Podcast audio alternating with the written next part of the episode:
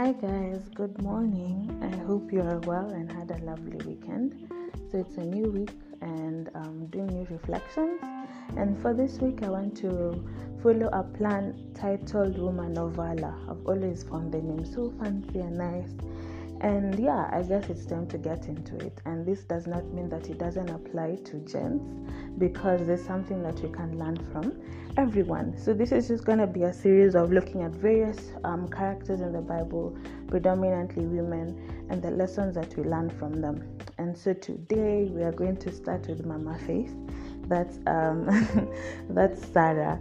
So Sarah is such an interesting character. I guess a lot of the times we focus on Abraham because he is a father of faith, and sometimes I think about these things behind the scenes, like you know, like Abraham has gone to sacrifice Isaac, and then um, he was planning on doing it. He didn't really tell her, but now I'm thinking when he comes back, does he ever tell her the story?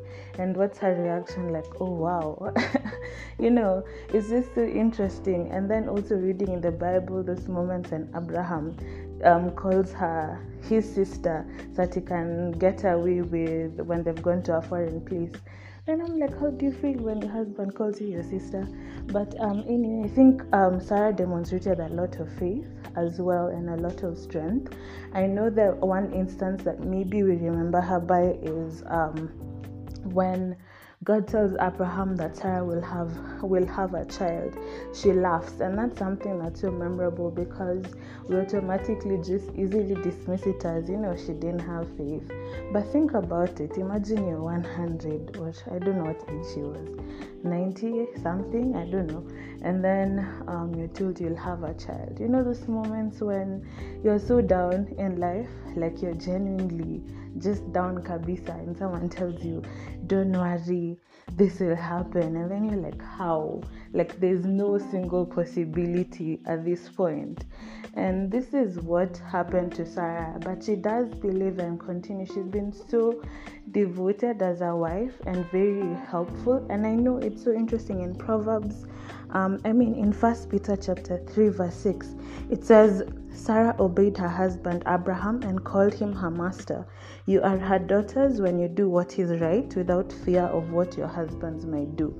So First Peter chapter 3 basically talks about a godly a godly woman who um, who is right and obedient and the basically um, by living in that capacity the influence or the impact that you have on your husband especially if he's away from the word so point okay so the point i'm trying to make is that sarah seemed to be really obedient and respectful to abraham even calling him master shows the kind of spirit she has very humble um, and devoted and just what do we learn from her basically. So Sarah is one of those people who a lot was happening. Yani the husband is told move, go to a foreign land. Her she's just there going.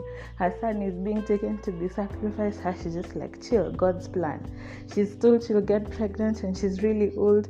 She laughs, but then she's like, okay. Even if it reaches a point where she just like gives her servant lady um, the anguish that was in her afterwards mean that she genuinely did believe that God would give her a child. So um, there are very many instances where Sarah is quoted even in the New Testament, and I remember in Galatians 4:26 it says, "Sarah represents the heavenly Jerusalem. She is a free woman and she is our mother."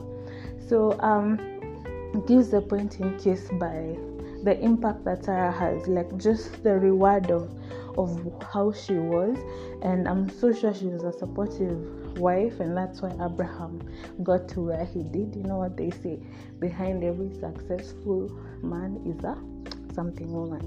So um, I think the point under Sarah is just acknowledging that Sarah was someone who was a learner. She basically um, learned and adopted with various situations based on the possible circumstances that had been happening around Abraham's life.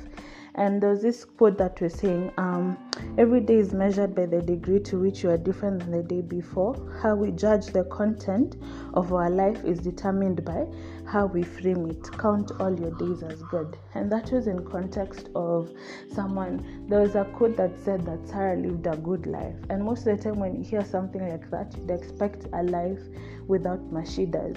But the point was having a good life does not mean that you didn't have struggles because clearly we've seen the ups and the downs that Sarah had to experience.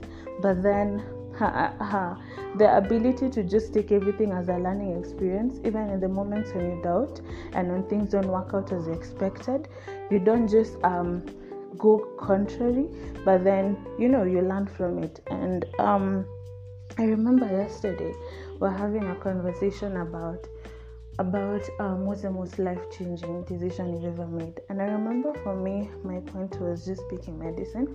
I remember it's something I've always wanted to do, but then I remember I was actually called to do psychology. And I was just thinking if I would have just gone with that, um, I've been like, no, you know what, it's okay, let me just do this.